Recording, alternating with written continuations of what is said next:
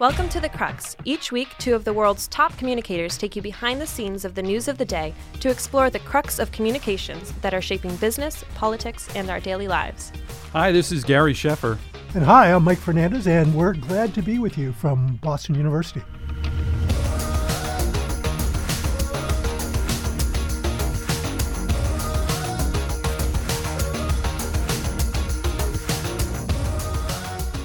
Welcome to the crux of the story. This is Gary Sheffer, and I'm here with my co host, Mike Fernandez. Mike, how are you?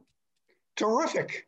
Glad to be here with you. That's good. And, and speaking of terrific, we have two terrific guests today Carmella Glover and Denise Hill, who are here to discuss the Diversity Action Alliance, which is a coalition of PR and communications leaders who have joined forces to accelerate progress in the achievement of meaningful and tangible results in diversity, equity, and inclusion across our profession, doing really, really great work. And before we talk with Carmella and Denise, hey, let's turn to the news.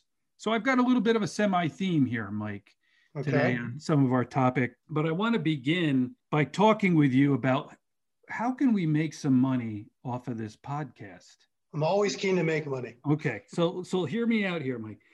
The latest trend in podcasts, as you might have read, Apple and Spotify have launched paywalls for some podcasts, uh, which of course have traditionally been been free, and other platforms are expected to follow suit, putting some of their podcasts behind paywalls. For example, at Spotify, creators using their podcast platform, Anchor, will be able to mark episodes as subscriber only and publish them to Spotify and other podcast listening platforms, the company said this week. And for the next two years, creators of those podcasts can pocket 100% of their subscriber revenue, excluding a payment transaction fee. And then starting in 2023, Spotify says it plans to introduce a 5% fee for access to the tool. Apple announced its podcast subscription service last week. It includes all of the tools needed by creators to offer premium subscriptions on Apple Podcasts for 20 bucks essentially annually. Apple's going to take a 30% cut from the podcast subscriptions, similar to what it takes for any transactions made via apps. That cut drops to 15% after the first year, but it's still much larger than Spotify's fee. By the way, the crux is on both Spotify and Apple. Other platforms are expected to follow suit. This includes NPR and the New York Times, which both appear headed in that direction. Mike, do you think people will pay for podcasts? And should we get the crux on us on this subscription bandwagon? So, Gary, my greatest fear is that there are some people who will want us to pay them to listen to us. but, it's a good point, Mike. but seriously, there are some podcasts that have become popular enough mm-hmm. that people may be willing to pay for access to them. I know there are some podcasts that I regularly listen to that I wouldn't want to go without. I yeah. like the New York Times, The Daily. Yep. I listen to Freakonomics with Stephen Dubner, as well as the offshoot that he has now with Angela Duckworth, No Stupid Questions. I listen to the Axe Files with David Axelrod, get my political fix. And I love Work Life with Adam Grant and Adweeks. Yeah, that's probably an ad. that said, what we likely will see over time is what I believe will be a tiered system not unlike what we see today in journalism websites as yeah. well as on cable TV. Some podcasts will be free, others will be offered as part of a package with payment based on number of listeners, and still others with a large demand we might pay premium prices for. While in our normal course of business as PR pros and crisis consultants, we like to say it's all about context. You know, in the media world, they like to say content is king. Yeah. So I guess we just need to buy ourselves some crowns. well, I think, you know, look, I'm I'm getting up there. I, I just feel like this might be the path to a comfortable retirement for you and I. There you go. I mean, the crux, you know, let us know how much you, your listeners, how much you'd be willing to pay for this premium content you're getting right now. I'm, I'm, I'm all in. I think you're right though, Mike. I think it'll be tiered. I do think people will pay. I certainly will pay for some of the. Po- I think Malcolm Gladwell's podcast is uh, really interesting. He's a neighbor of mine here in where I live in upstate New York, although he doesn't know it. I know he's my neighbor. well, so, when he knows it, then we can start charging people. exactly. Good point. All right. So the next topic is somewhat similar, but it, it has to do with a decision by the New York Times. The Times announced last week that it's dropping the term op ed on its opinions, opinion columns from outside writers. The reason the term op ed comes from the fact that opinion columns appeared on the page opposite of the editorial. Yeah, page. that's the historical context. Yeah, so hence op ed. And, and since most readers don't view these columns in a physical newspaper, the Times is ditching op ed and replacing it with guest essay. So, opinion editor Kathleen Kingsbury, who I think is the new op ed, uh, the new opinion editor at the Times, wrote that institutions like the Times can better serve their audiences with direct, clear language.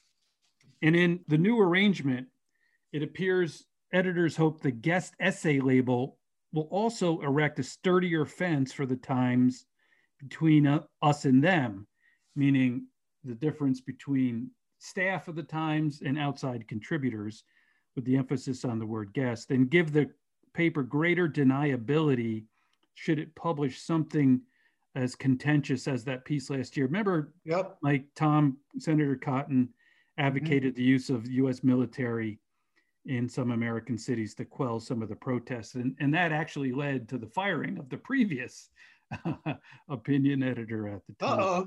Yeah. So others, however, such as the Columbia Journalism Review, see the commercial reasons behind the Times decisions. Perhaps it will seek premium payment for its Opinion mm. Today newsletter, one of the most popular offerings from the Times, in addition to paying for, of course, your overall Times subscription. First, Mike, what do you think of the Times decision to drop the term op ed? And would you be willing to pay extra for its opinion section? Well, one of it walks like a duck, sounds like a duck. It's still an op ed. Right. Two, I think what ruffles my feathers, though, is that the New York Times and others actually might use this as an approach to stop airing different points of view. Mm-hmm. And the last thing I think we need is, is another echo chamber. I also kind of hate the idea that if the New York Times gets something radically wrong that defames a person or a company, mm-hmm. one loses a platform to set the record straight or to present your side of the story. So you know, the, the whole world now then becomes, you know, talk to the hand. Right. So, and, and then lastly, I don't think I want to pay for another echo chamber if that's what this leads to. Yeah, exactly. And you know, when Cotton's piece appeared, as offensive as it was, you might remember the previous editorial page editor defended it at first, and then there was sort of an internal revolt at the Times among some of its news side folks and which ultimately led to the dismissal. You know i, I just think this isn't cancel culture discussion. I, I love language and the phrase op-ed has been around for 50 years. I think it's understood by most people particularly people who do what we do. So i'm, I'm focusing strictly on the, the words here the, the term and i just think you know guest essay is it, it's just not a a, meaningful replacement for op-ed. Everyone un- who is in this business understands op-ed. The readers don't have to necessarily understand it, in my view. And I just think they're making a decision here that is is unnecessary from a you know from a language standpoint because mm-hmm. op-ed has has some rich richness to it. I love the Times editorial uh, uh page. I do too. I'm a big fan. In fact, I I, I love going through the Sunday New York Times and really reading yes. everything that's in you know all, all the editorial content on, yeah. on, the weekends including sometimes their editorial pieces in the new york times magazine so yeah, exactly I, again i think it's it, it, it really sets a high bar for most of that kind of content. And my one concern is, is that going to go away? Yeah, I agree. I agree. All right. So last topic on this subject, and you see the theme that's emerging. Mm-hmm. So I recently subscribed to two newsletters on Substack. Mm-hmm. This is the new site in which writers get paid directly for their work. Describing what they do, Substack says, We believe that writers, bloggers, thinkers, and creatives of every background should be able to pursue their curiosity, generating income directly from their own audiences and on their own terms. When readers pay writers directly, writers can focus on doing the work they care about most. A few hundred paid subscribers can support a livelihood. A few thousand makes it lucrative. So Substack has been incredibly popular in a short period of time. Mike, it's now has more than 250,000 paying subscribers, according to Forbes.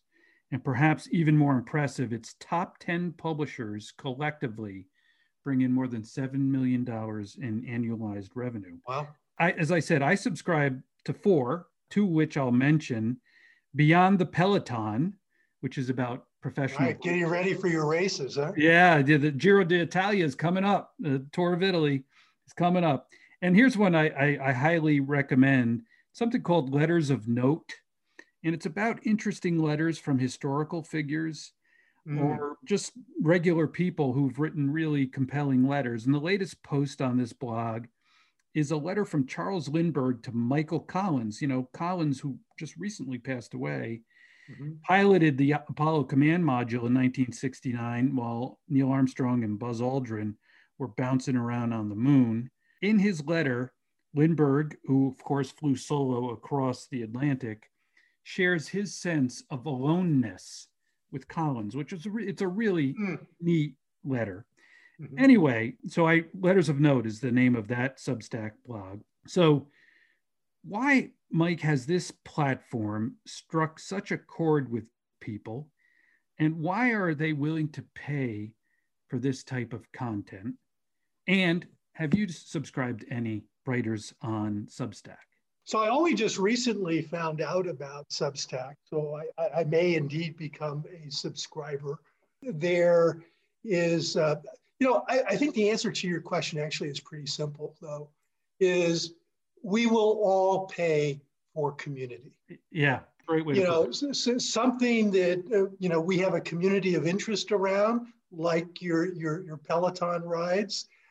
I, I, think there's always a market for that. There's always an interest in, in that. And similarly, I think there is a market for words. It's taken some time to find that market. Be you know from the old way we used to buy books to buying it electronically, you know, to put on a tablet. And, and then all these other aspects in terms of how we're buying content online. It, it changes the game, but it doesn't change the human spirit. Yeah. And the human spirit is about wanting either that sense of community or wanting words that that, magnify a situation or inspire us. Yeah. And and so I don't think that formula is ever going to go away. Yeah, I think you're right. It's and look, I, I am happy to see this success for Sub, Substack. You know, the the business model for mass media has eroded significantly, right? So it's hard for big publishers to employ a lot of writers, and now writers get to employ themselves and get paid directly for their work and, and so I'm I'm really thrilled with it. I, would really suggest to folks out there who love good writing, and, and I think Mike, your point, I hadn't thought of it about this sense of community. There's great sports writing if you're a sports fan on Substack. There's great culture writing. There's a, a really g- terrific group of writers uh, writing about literature. But I, I love your idea, your point, Mike, about this. We all love community, and I think that's what Substack provides. Okay, so this is our last news topic of the year, Mike. I'm going to ask you about here. We're headed for our usual summer hiatus. I'm, you know, I think in summer hiatus, as I remember from my days with NBC, we can spend the summer renegotiating contracts, Mike. You know, I'm I'm gonna I need a bigger cut of the pie here, and uh, so I hope we're back. I hope we're back again in the fall. But what do they say? A bigger piece of nothing is. so, anyways, uh, but I'm look 57 episodes over the past three years. It's been terrific, and I'm looking forward to getting back in the fall. But I, I do want to reflect first on the past year which has really been difficult for so many people. We've, yeah. on the crux, we've discussed the pandemic, racial and economic inequities, misinformation, layoffs, mental health issues, gun violence, and many other difficult topics because, listen, that's been the news, right? So, I, having known you for a long time, Mike, I know at your core, you're an optimist. So, I mm-hmm. want to turn it around in, in, in our discussion. In the face of this barrage of bad news and unexpected challenges, what development or piece of news from the past year gives you hope? Boy, you, you know, it's, it's interesting. It's such a great question. And reflecting on it, there are actually lots of indicators of good news mm-hmm. and good news to come. I mean, first of all, you know, at one point we talked about, you know, the big communicators are the best communicators mm-hmm. for the last year.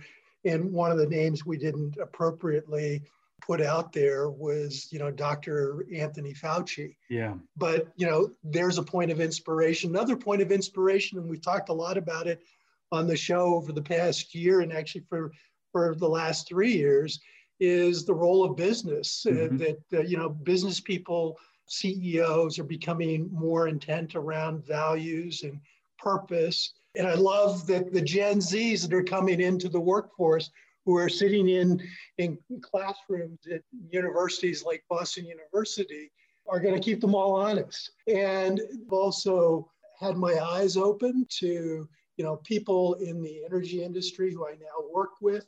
And I see a lot of them that are really committed about energy transition mm-hmm. and, you know, reducing operational emissions of greenhouse gases to net zero. I was also buoyed by the result of the in the Chauvin trial. Yeah. Given all that we had been through in the last year. I also am buoyed as, as, as a Democrat all of my life that there are Lynn Cheneys, that there are Mitt Romneys, and there are George W. Bushes of the world. And, and, and then lastly, I think one of the high moments for me over the past year was seeing the importance of words elevated mm-hmm. through the poetry of Amanda Gorman you know, the, the sort of the, the last graph of her, her poem, the inaugural poem, she said, We will rebuild, reconcile, and recover. Mm. In every known nook of our nation, in every corner called our country, our people, diverse and beautiful, will emerge battered and beautiful. Mm. When day comes, we step out of the shade of flame and unafraid the new dawn balloons as we free it, for there is always light if only we are brave enough to see it. Yeah. I love it. Yeah, great moment, great moment. And and my sense of hope, Mike, is is I think the realization that from a lot of people coming out of this pandemic that not everything that's important in life mm-hmm. comes from Amazon or you know is reflected in your bank account I, I, think a lot of people have done a reassessment of their lives and and look there's nothing wrong with being successful and making yeah. money and all of that kind of thing but uh, i do get a sense that family has had a, a renaissance mm-hmm. and i think that's so important in our society and i think part of the challenges we have of course is that the family unit and I'm starting to sound like Newt Gingrich here, but I, I don't mean it that way. Um, no, I um, know you don't. And, yeah. And, you, you know, I, I, think what you're getting at is a little bit what we were talking about before. I mean, it's it's that sense of belonging. Right? Yes, exactly. Relationships matter. Yeah, and, and Mike, I would say too, you know, as part of that, I look, I've been a Republican all my life, and I I'm, I'm so after four years of insanity hmm. and callous cold, inhuman in many cases policy. I was very buoyed the other night when Biden gave his state his speech to the joint session of Congress and outlined a gigantic program to help people who need help the most people in poverty, people who are hungry, people who need jobs. And the readback on all of that from the polling and everything was that 85% of Americans agreed with him on what needed to be done. And that, for the first time, I saw the heart of America, who we truly are, and for the first time in a long time. And that gives me hope that we can't, long road ahead. There's fights already over the, you know, the details. But Mike, I just, I felt like, I, I felt like the, for the first time, it was the America that we all have held in our heart for a long time was on display for the first time in a long time, at least over the last four years. So that's what I, oh. uh, that's why I'm hopeful. Yeah, I'm also hopeful that I'll be back with you in the fall. Yes. And very hopeful to hear our guests in Carmella Glover and yeah. Denise Hill. Terrific. Let's go to Carmella and Denise.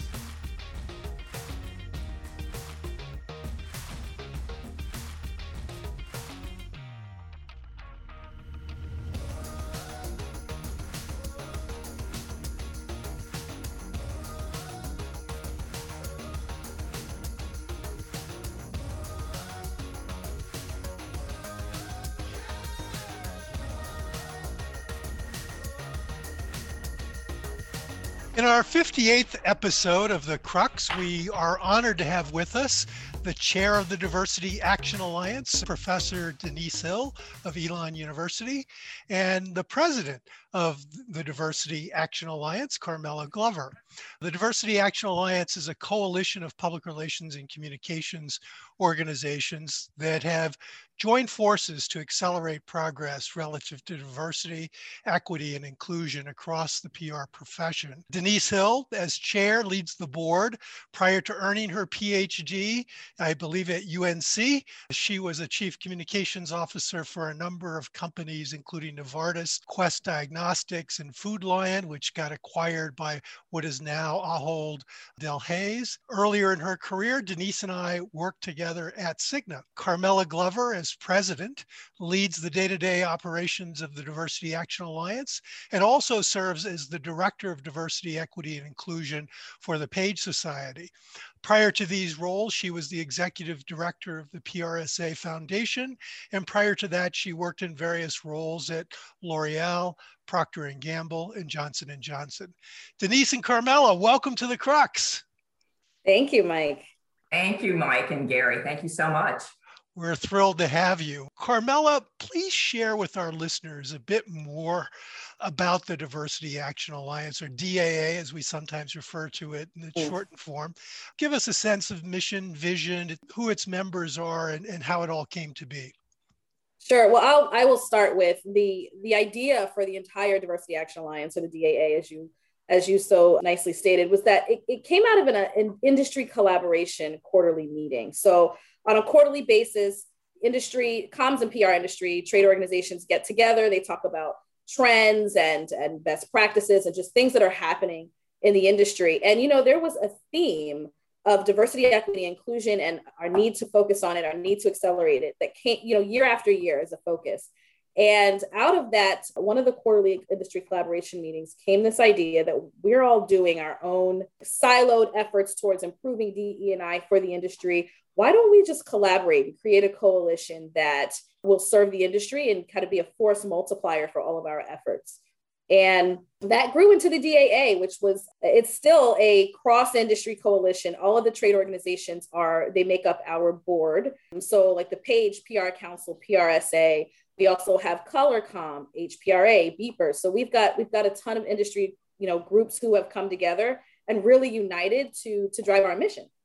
And our mission is really to drive high impact change towards shared industry goals, measure the profession's progress with consistent, standardized, and comprehensive metrics. So everyone's measuring on the same scale. And we'll talk probably more about that a little bit later and to again be a force multiplier because there's a lot of good work that's happening in the industry and there's opportunity for us to collaborate whether we're on the agency side or the, the in-house practice side or nonprofit there's there's opportunity for us to share best practices and kind of cross pollinate uh, for the greater good so the other the other part of our mission is that we're we want to be a lever of accountability. For years, this has been a topic, and we've got to measure that change. And so the DAA seeks to be that lever of accountability for the industry. We have 250 organizations who've signed up to be a part of the, the DAA. And it's it's really something historic to say that these organizations who might even see each other in some ways as competitors have come together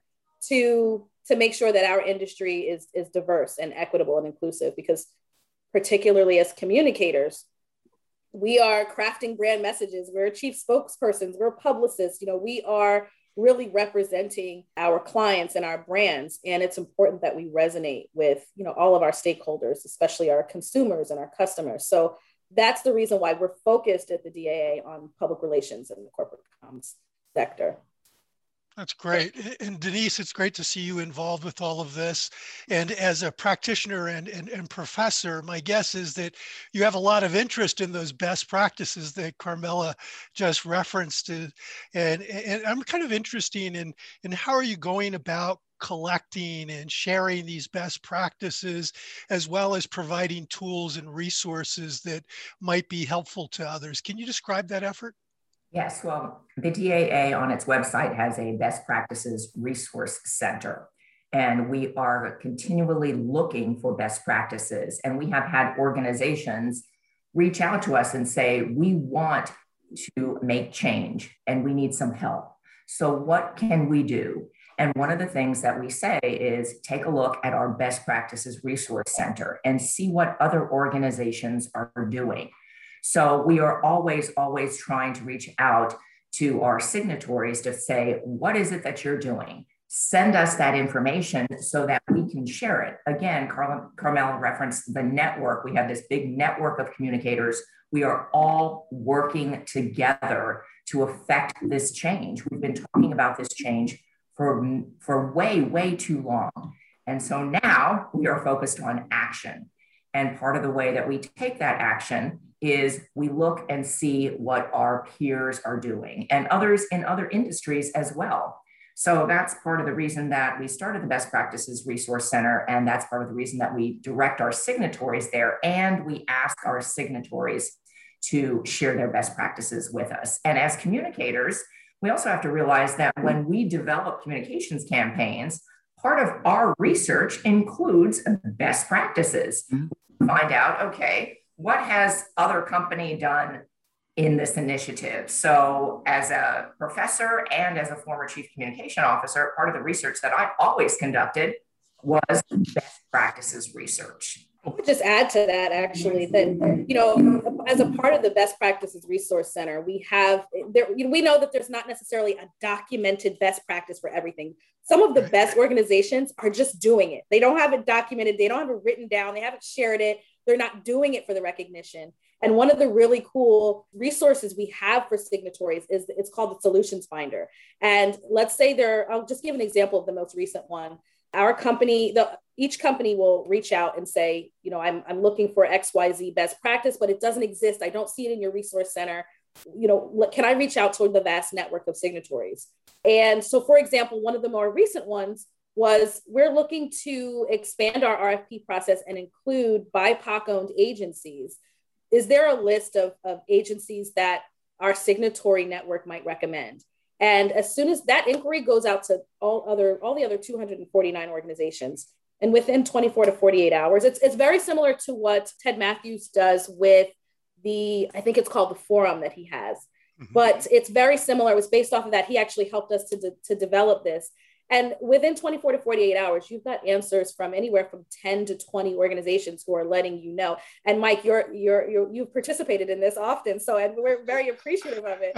Uh, we'll get a, a ton of answers that then become a documented best practice. So the DAA will document that and put it on our website for our signatories, and it's it's a really cool feature. It's Almost like that old adage, many hands make light work. Yes, absolutely.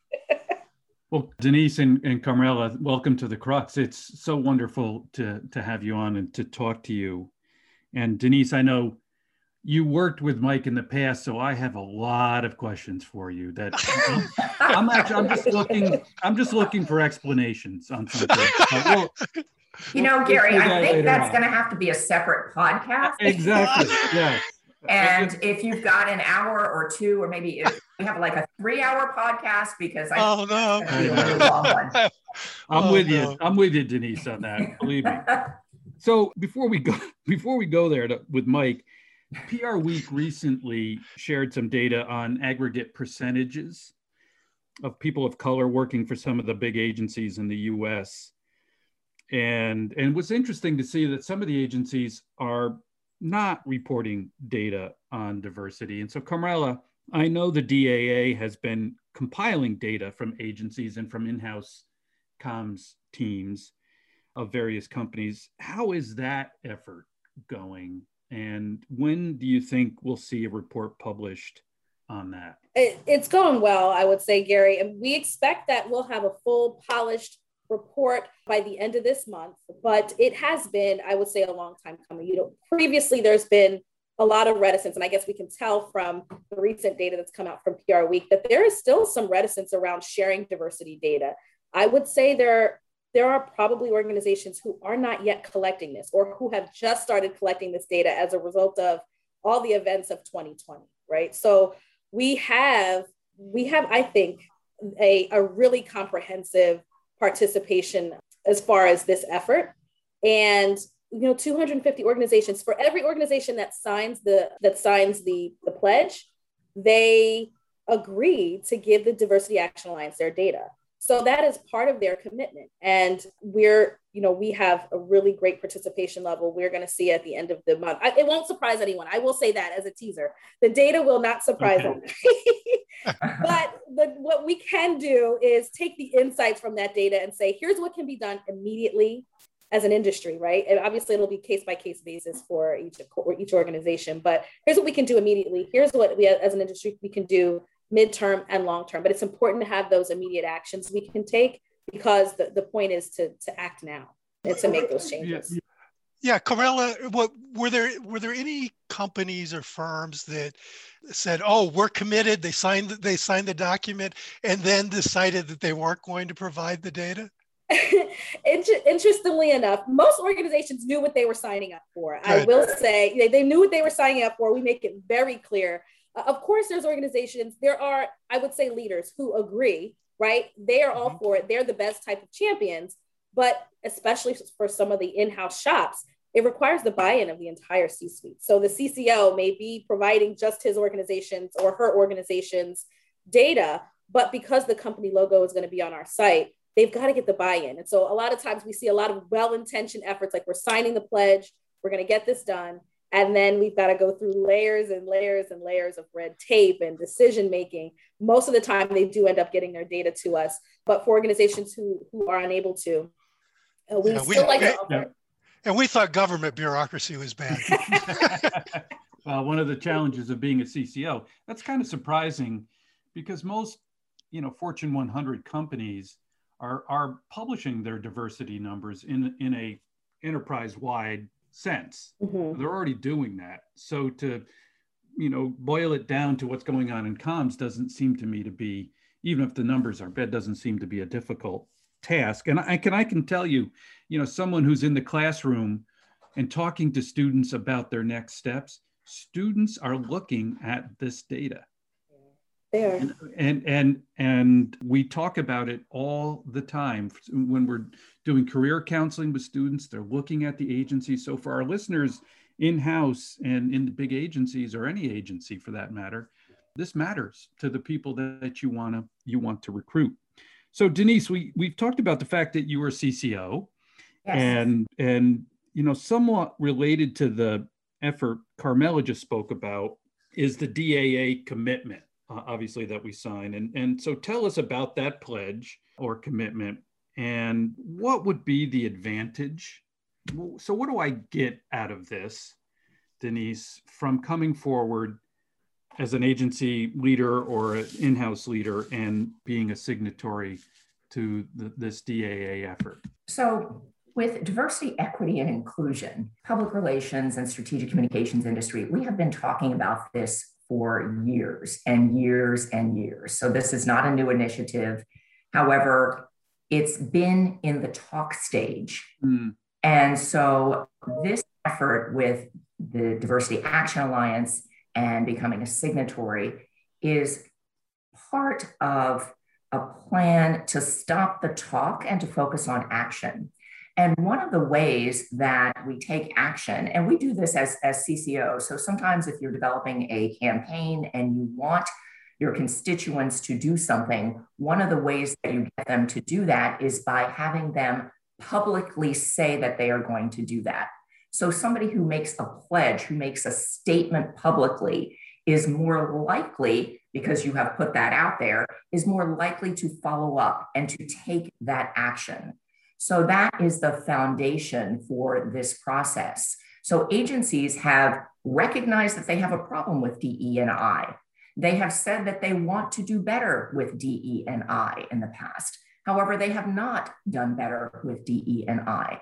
So this is a step for them to publicly commit, to publicly say, we are going to take action.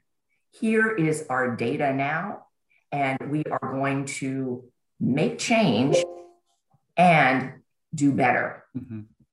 So that is the foundation for this process. And that is why organizations, number one, should provide their data, should get to the pledge, and should provide their data. So if you are really, really committed to making change, then you said that you were, take the action and start making the change.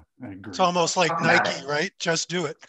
just do it. Enough already. Yes. You know, well, Denise, you know, Mike and I have talked on the Crux before about, I think I took my first diversity training in 1986, right? And here we are. Yes. Right. So I think what you've just said is just so important. Yes. Yes. Yes. And I, Gary, you mentioned uh, the 80s, so I also was working and diversity.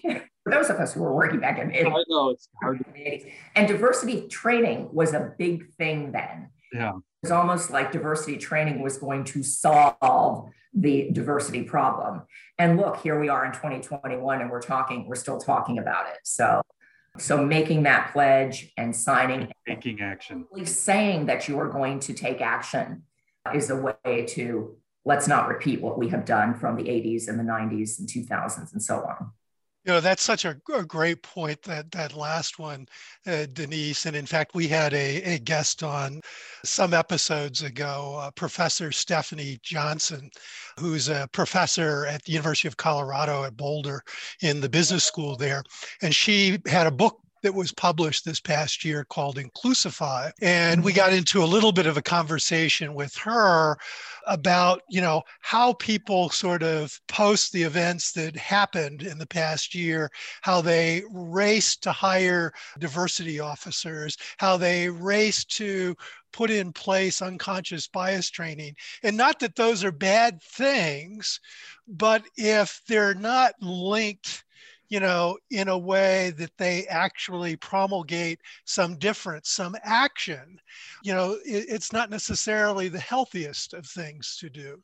Now, I'm just curious, eh, eh, as a bit of a follow on to that last discussion, if we look at that data that was provided by PR Week and, and, and, the fact that some of those PR firms opted not to share their data.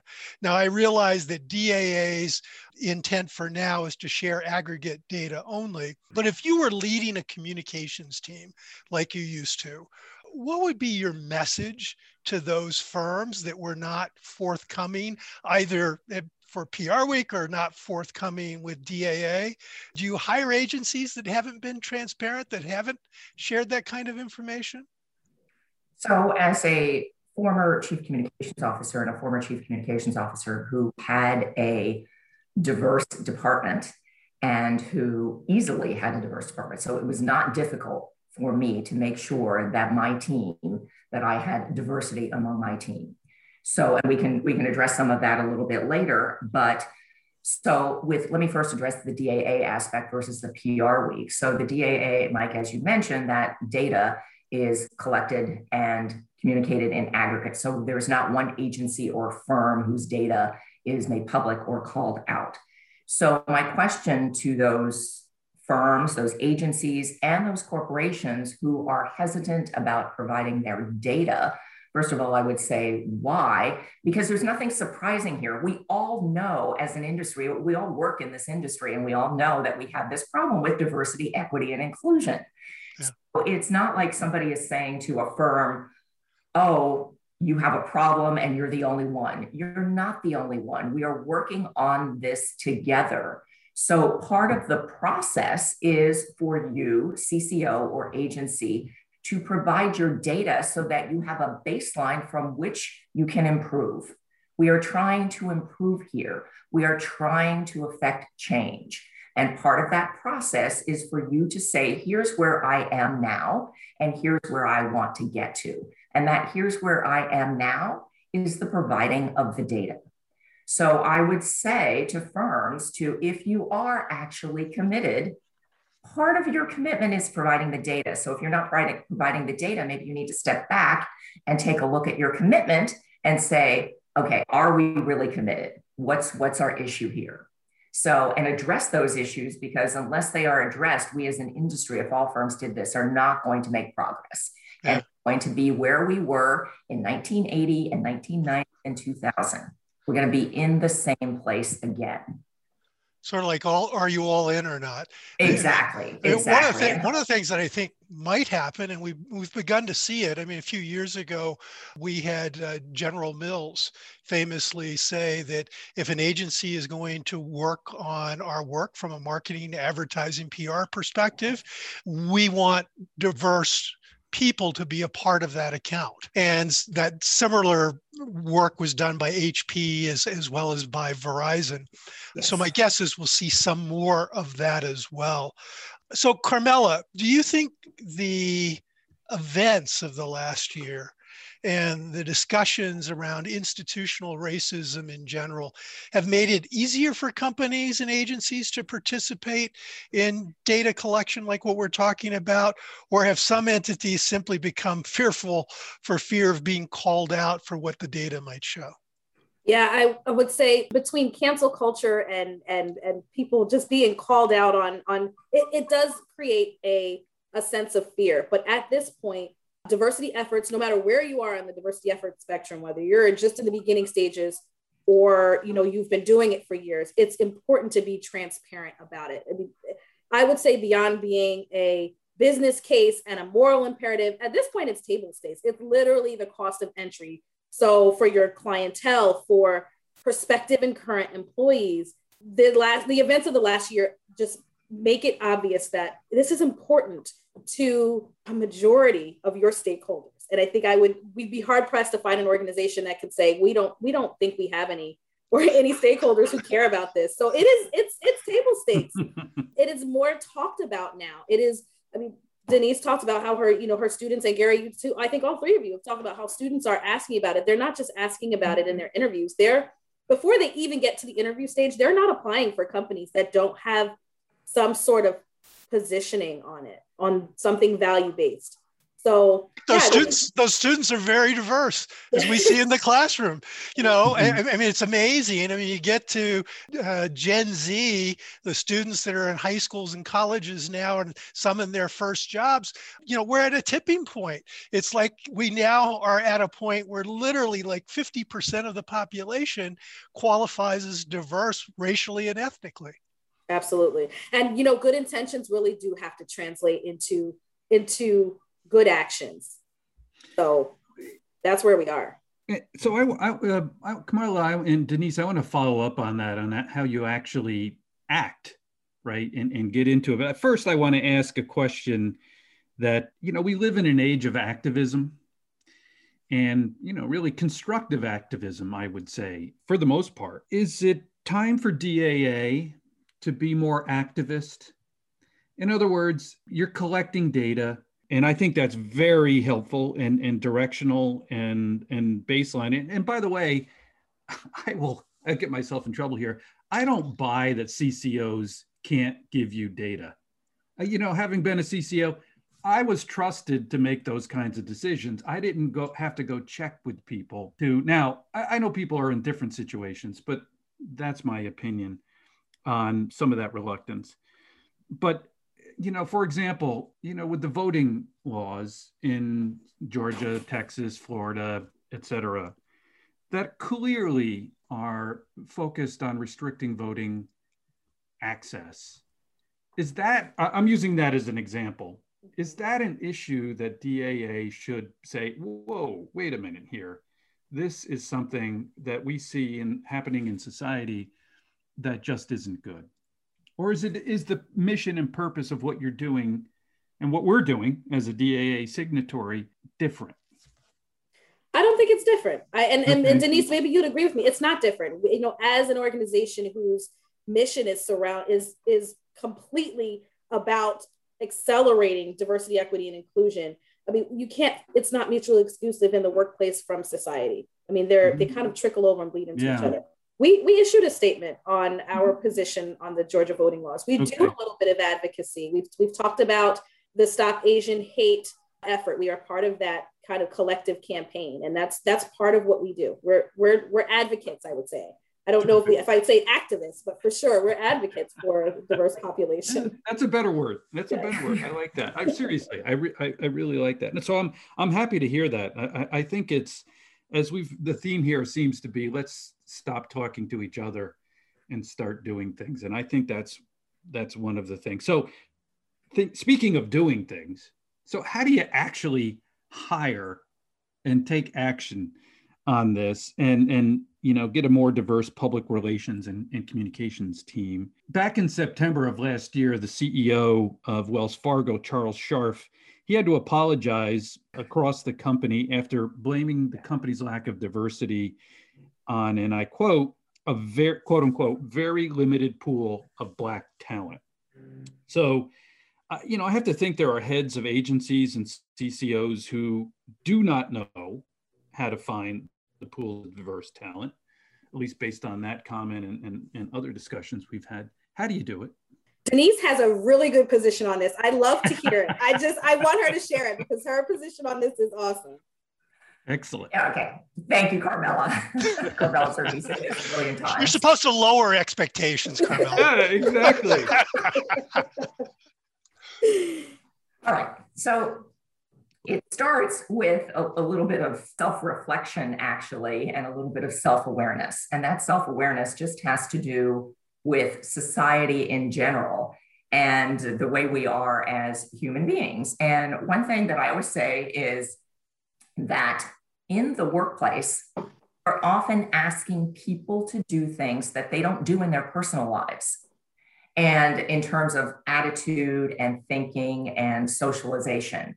And obviously, what you do at work and what you do in your personal life aren't always the same, but this has to do with attitudes and thoughts and with socialization. And there has been research to support that in terms of people and their friendships and who they have in their social circles. And people in their social circles and in their friendships usually have people who look like they do and are very similar to. Mm-hmm themselves. So if that's your life and that's what you've always had in your life, when you go into the workplace and you are being asked to behave differently and to think differently and to change an attitude, and the attitude could be an attitude of, of unawareness and implicit behavior, not something intentional. It could be intentional or not, it could be implicit but then you are in the workplace and all of a sudden you are asked to do something else. So I think part of it starts with a little bit of self-reflection and self-awareness saying, okay, in my in my life, and again, research has shown that, and there's been some Pew research to this effect, that people, their friendships, their friendships are usually with people that look like they do. Yes. So when you go into the workplace and you are pulling from your network as a CCO or a manager or a director, a hiring manager, you may within your network be pulling from people that look like you. And you may surround yourself, as you do in your personal life, with people that look like you. So I think it starts with a little bit of awareness of that and then saying, what is it that I can do to change that in the workplace because it's being required in the workplace. It's not obviously we're not you know mandating that people do that in their personal life, but It's just a question. So in your in your workplace, first and foremost, look around at your team. And with the Diversity Action Alliance and the, the data, we are asking for data on for a CCO on your communications team. Mm-hmm. We recognize you're not the chief diversity, equity, inclusion officer. You're not being asked to provide data about the entire corporation. It's about your department. So, first and foremost, take a look at your department and say, Do I have a diverse team? And then say, Why don't I have a diverse team? And then what is it that I need to do to get a diverse team? But again, it doesn't just start with getting a diverse team because it's not just recruitment. We also have a problem with retention. Mm-hmm. Say, for example, you have a team and you bring in one minority, and that person is the only one among a large group. You may not recognize the or have a sense of that person's experience. What is it like to be the only one? And so there are issues not just with attraction, but issues with retention as well. Mm-hmm. So just because you bring somebody in doesn't mean that that somebody within that organization is is going to be welcome there. You need to make sure that they are welcome and that they are retained. Yeah. As far as okay, so let's say that I am one a CCO and I have not been aware of this and my team is not diverse. What can I do? So obviously, if you have openings, make sure that you are always, always, always that you have a diverse candidate slate. And the statement that was made by the Wells Fargo CC, CEO about a limited pool of Black talent, that's appalling. And it is absolutely yeah. positively not true. And one thing I always say about CCOs so I don't think there is a minority CCO that has ever said no, I can't find any diverse talent. The minority CCOs are not saying that. So when I had my communications departments, I always, always, always had diverse teams. I always had diverse candidate slates. I made sure that recruiters that I was using, I told them, you must give me a diverse candidate slate. Right, right. Then with my, within my own network, I would reach out to somebody. If I didn't know somebody, I would reach out to somebody else or somebody else. So if you are a CCO and you say, okay, I'm aware of this, I don't know anybody, I'm going to ins- insist that my executive search firm bring me a diverse candidate slate. But then I am also going to reach out to people in my network. We have always talked about the communications network. And we have a, a an, an excellent communications network. We can reach out to each other. We are completely supportive of each other. We are often members of the same professional associations and reach out to somebody and say, Can you help me with this? Mm-hmm. If somebody had reached out to me when I was a CCO saying, I am trying to diversify my department. And can you help me? Can you point me in the right direction? I would have been more than happy to assist and to provide names and references, whatever I could do to assist somebody else, to assist a fellow CCO in helping diversify his or her department. Mm-hmm. So, just a few of the things uh, yeah. that we can do. But I think it starts with this level of, of awareness about ourselves and what we do and who we surround ourselves with in our lives. It's so smart. You know, that that is really smart advice and observations. I, I can give you a short story that on this existing networks and practices. We had a recruiting back in the day, you know, 110 years ago when I was the CCO at GE. And we had a re- recruiting program for undergraduates for a, you know, sort of a developmental program in communications. And uh, we re- recruit 10 undergraduates a year. And in one year I said, let's try to make sure that half of the our recruits this year are diverse, are diverse, you know, people. And it came back and we, you know, and I I can't mandate this, but I can suggest it in, in a conglomerate of that kind, a matrixed organization. And it came back, we didn't have any after we were done recruiting. And the response was, well, we recruit at colleges and universities that don't have a lot of diverse candidates, a lot of diverse students.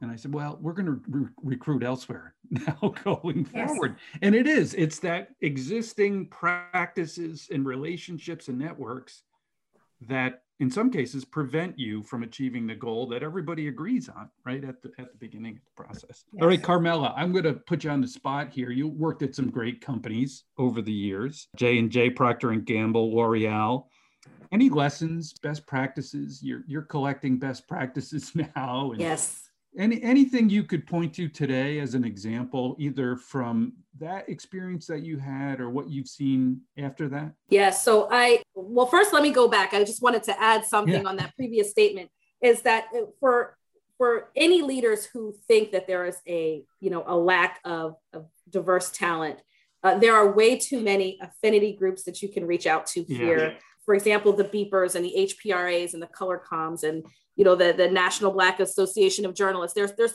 there's a, there's affinity groups for every group that you can reach out to and they'd be happy to provide you talent at every level right? Not just because most of the time with with college graduates you're looking at entry level but at every level you can find them. And partnering with you know greek organizations there are historically black and hispanic greek organizations that have professional like thousands of, of professionals. And uh, you know there's there's been studies that, that come have come out that say you know they're the, the most educated population at this point based on degrees conferred are african american women. So it's it, it's really it's really just not true that there's a lack of talent. And i know you, you know we've, we've kind of discussed that. But from my experience i will say particularly at procter and gamble and j&j they they do it well. They both do it well and for two reasons. One because before it was trending before it was popular before 2020 was which is when i worked for these organizations they were doing the work particularly at p&g their diversity efforts are not relegated to like the diversity checkbox they are part of leadership training and so you may not necessarily go to a training and I, you know this was like an aha moment for me when i realized it you know after i i moved on to another company i realized you know the, the trainings there were so impactful but they were never called diversity training. And they were called leadership training. And you were learning to be an inclusive leader. It was part of all of the other trainings you got, you know, how to, you know, manage a departmental budget and then how to manage a, you know, a, a section or a unit budget. So that was a best practice for me, not not calling it diversity and inclusion training. It's it's leading with empathy. It's leading with courage. It's leading with, you know, not just a business mind, but almost like an emotional intelligence, emotional logic, I should say because there's no mm-hmm. logic is not removed from it. So I think that was that was really empower, empowering for me. They're also both Procter and Gamble and J and J.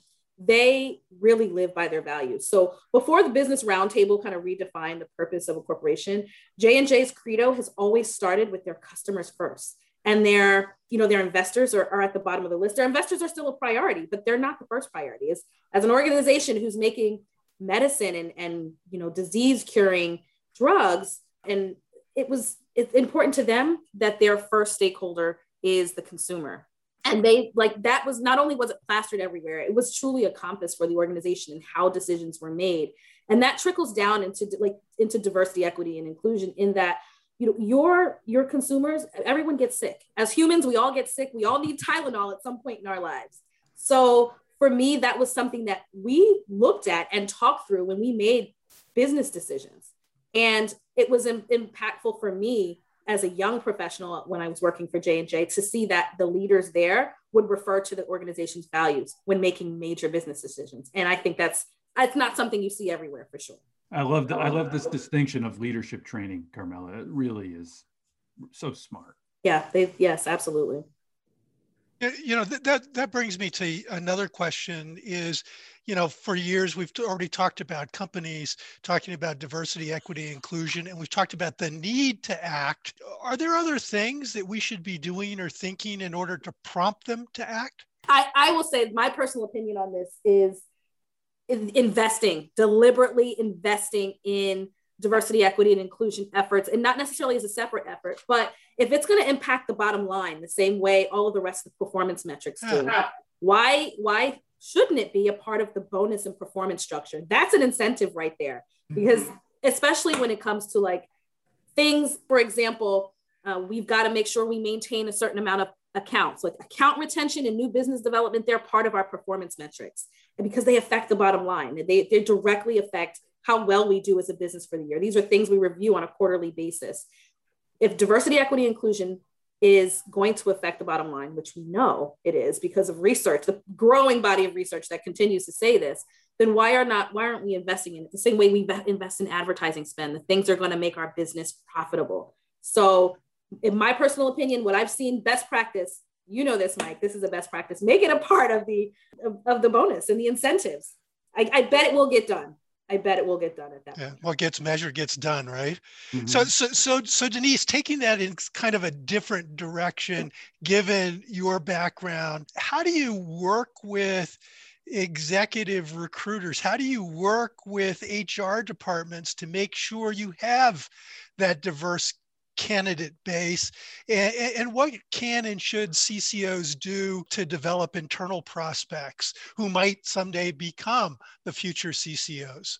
So, working with HR departments as a CCO, first of all, as I mentioned before, you insist upon it. So, if your HR department comes back and, and says, I'm having a hard time finding a diverse candidate slate, you push back and you demand that diverse candidate slate.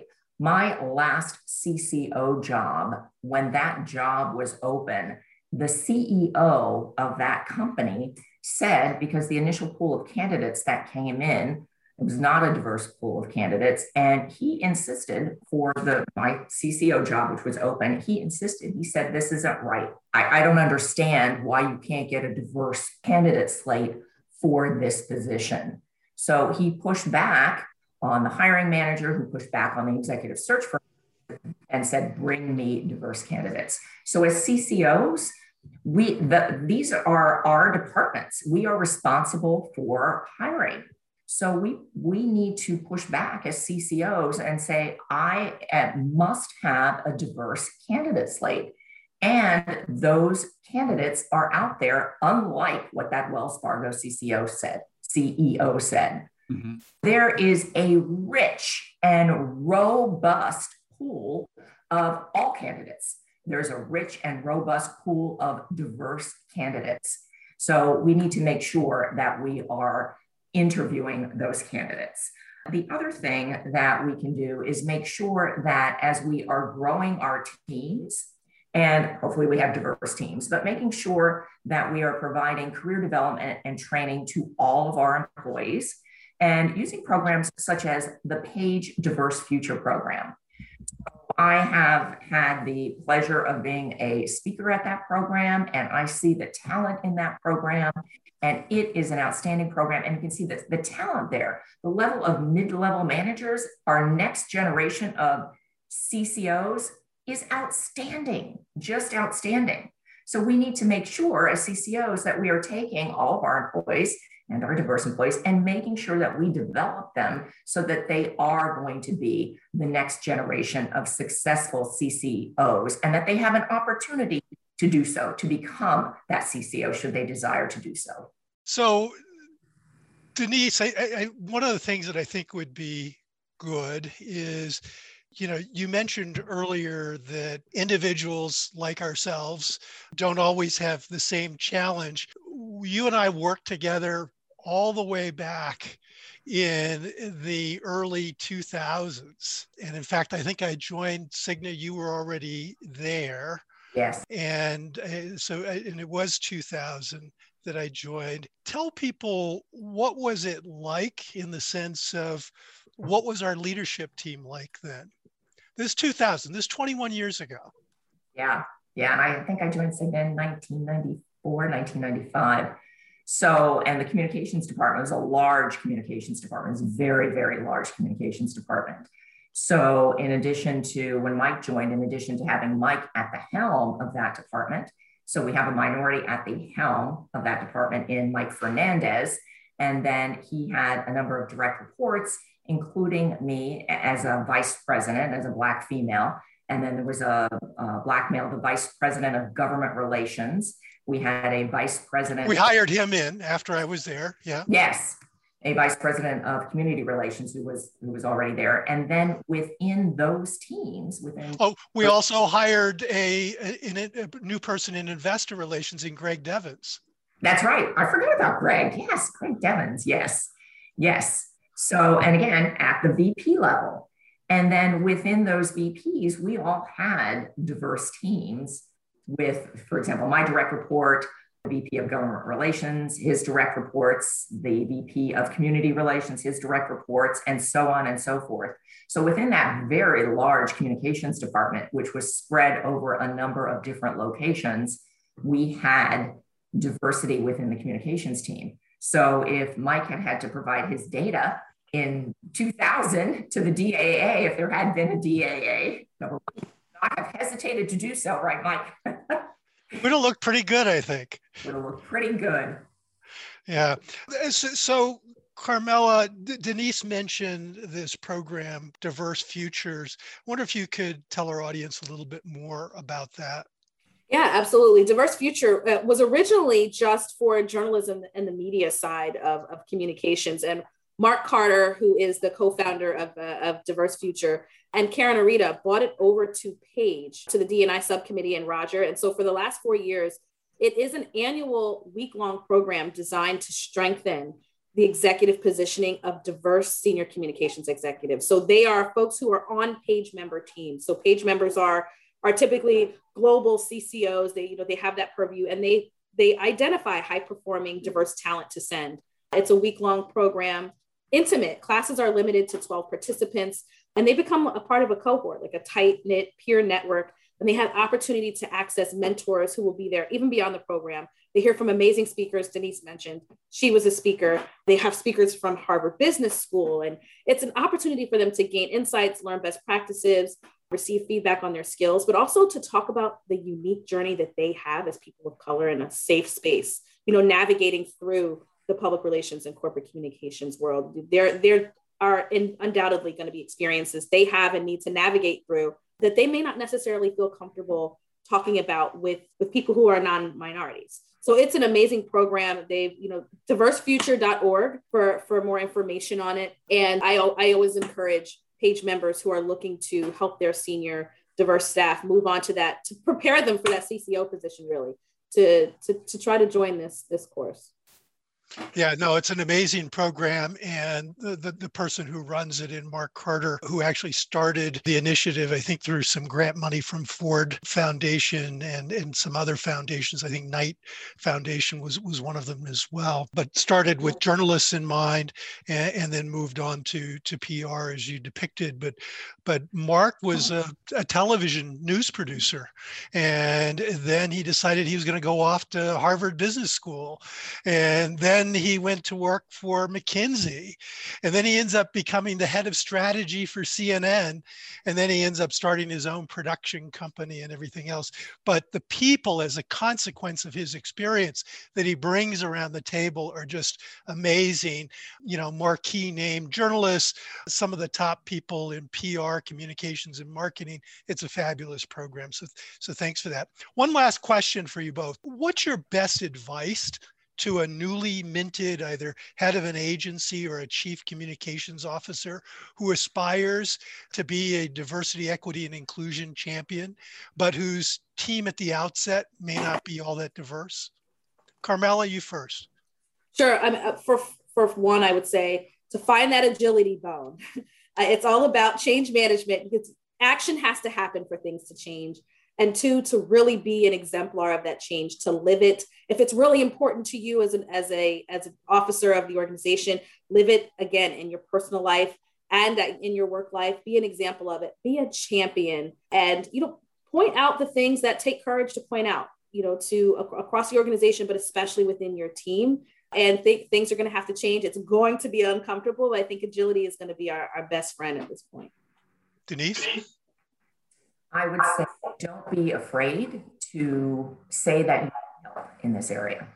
So I think some people are people are afraid of saying the wrong thing or doing the wrong thing or saying they don't have it, they don't have the knowledge or you know my team is not diverse right now, I don't want to provide my data. So don't be afraid to say I am not getting this right right now and I want to get it right. And I just don't know what steps to take. I don't know what first steps to take. I don't know what next steps to take. Do not be afraid to reach out. Don't sit there in a sort of realm of inaction because you are afraid to take action. So, this is the time of action. This is, we need to stop the conversation that we've been having We need to stop all the, the outputs that we've been producing, the, the diversity training and the newsletters and the statements of, the, of support. And we actually need to affect change, as, as Carmella mentioned. So recognize that you are a change agent, recognize that you own this, that you can actually, this is a very, very important time for our industry. And each CCO, agency head, you can actually make a difference now now is the time and you have the power to make a difference. So grab a hold of that that power and make the change. Start by identifying here is what i need to do. Here is where i have gaps. Here's what i don't know. Here's what i'm good at. Here's what i'm not good at. Here's where i need to make change to diversify my department or diversify my agency. And start taking those steps now and remember that part of it is obviously becoming a DAA signatory, but the, the ultimate outcome is not signing. That's we're not stopping at the signing. So that's a step. But the ultimate outcome is to make improvements and to affect change with diversity, equity, and inclusion in our industry. We have been talking about this problem for way too long. It's time that we make change and that we rectify the problem. And we need to do that now, and we all have the power to do that. So that's what we need to do. Thank you, Denise Hill. Thank you, Carmella Glover. The organization is the Diversity Action Alliance. They can be found online at diversityactionalliance.org. We look forward to its upcoming report on diversity within the PR and communications industry. The findings should provide some very interesting insights into where our focus should be and what immediate actions need to be taken. Thanks again to both of you for being on the Crux. Thank you for having us, Mike and Gary. Thank you. It's been a pleasure.